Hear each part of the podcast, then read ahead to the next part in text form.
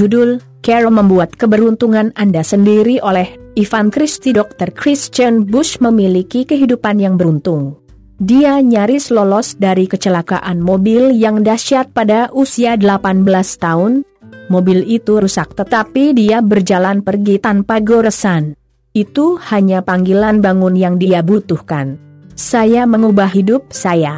Sebelumnya saya adalah seorang remaja Semirono yang hidup di saat ini, bersenang-senang. Kecelakaan itu menanamkan rasa urgensi untuk mencoba menemukan makna. Keberuntungan terus memainkan peran positif dalam hidupnya. Tumpahan kopi yang tidak disengaja di Starbucks menyebabkan romansa dan meskipun orang tersebut bukan lagi pacarnya, mereka masih dekat. Dalam pekerjaannya sebagai wirausahawan, peneliti, dan pembangun komunitas, dia ikut mendirikan beberapa perusahaan sosial dan mengajar di Universitas New York dan London School of Economics, menikmati banyak keberuntungan di sepanjang perjalanan. Tetapi Bush memperhatikan bahwa dia bukan satu-satunya yang beruntung di antara teman-teman dan koleganya. Nyatanya, banyak dari orang paling sukses dan paling bahagia yang dia temui juga tampak beruntung secara permanen. Bukan berarti mereka selamanya memenangkan lotre atau melarikan diri dari kecelakaan berkecepatan tinggi, lebih dari itu mereka tampaknya memperhatikan peluang utama dan memanfaatkan hal-hal yang tidak terduga. Dengan kata lain, mereka membuat keberuntungan mereka sendiri. Keterampilan inilah yang dieksplorasi Dr. Bush dalam buku barunya. Serendipity itu cerdas, keberuntungan aktif, katanya. Saat itulah Anda melihat sesuatu yang tidak terduga dan menghubungkan titik-titiknya. Ini berbeda dengan keberuntungan buta, yang tidak dapat Anda pengaruhi. Care Bush melihatnya, karena begitu banyak kehidupan kita dipengaruhi oleh hal-hal yang tidak direncanakan dan tidak terduga, maka masuk akal untuk memanfaatkan momen-momen ini.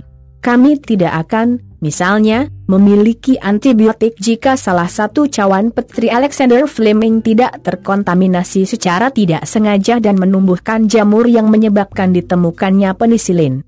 Ilmuwan lain mungkin telah mengutuk dan membuang cawan petri yang rusak ke tempat sampah, tetapi keingintahuan Fleming, pola pikir kebetulannya, berarti hal itu memicu salah satu terobosan medis terpenting dalam sejarah.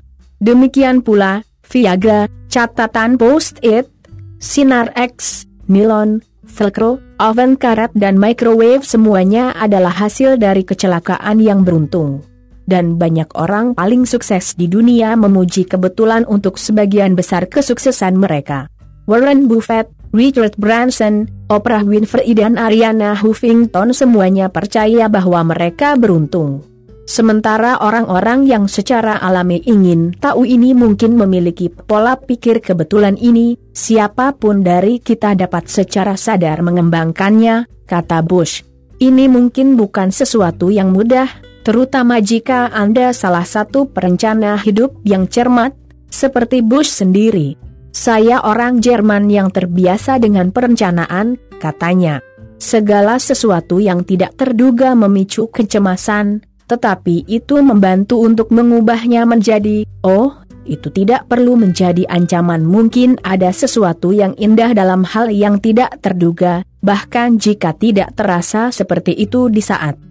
Jika kita dapat menyesuaikan diri dengan gagasan bahwa hal yang tidak terduga dapat menjadi sekutu kita, kita dapat mengubahnya menjadi sesuatu jika kita menghubungkan titik-titiknya tentu saja mendebarkan ketika penemuan dipicu pada saat itu, daripada melalui perencanaan yang rumit, tetapi apa yang dia maksud dengan menghubungkan titik-titik? Saat itulah peristiwa yang tampaknya tidak berhubungan berkumpul di depan Anda untuk membentuk pola baru. Yang terpenting, wawasan, inovasi, atau solusi baru untuk masalah tidak seperti yang diharapkan, kata Bush. Ini membantu jika Anda telah meletakkan beberapa dasar.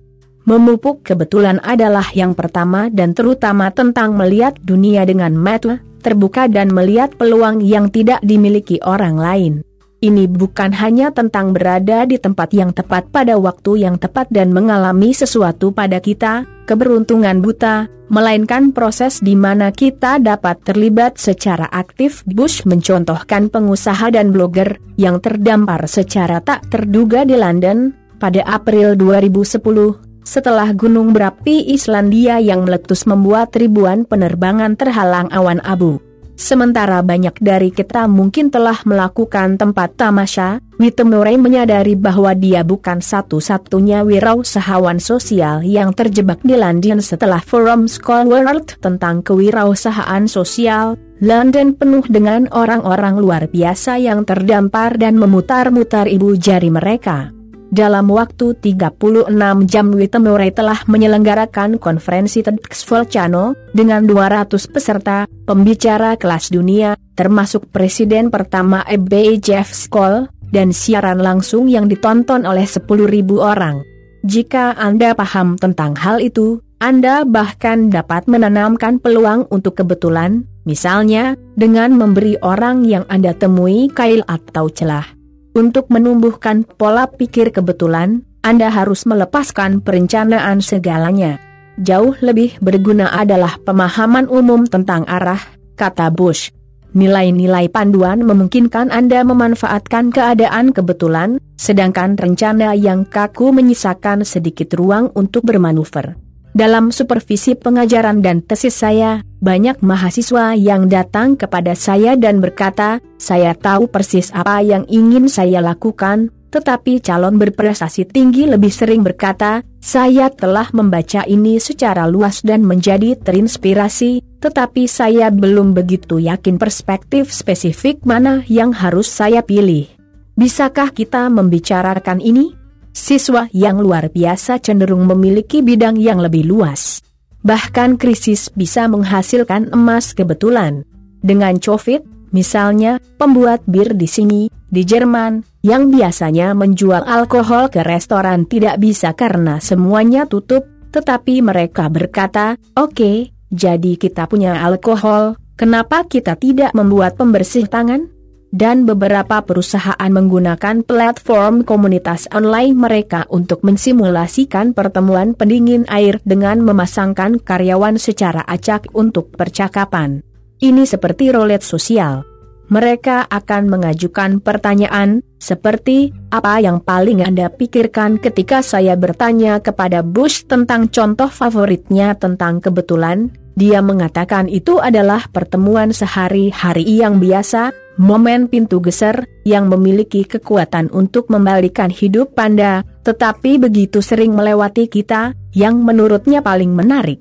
Pertanyaan bagaimana jika?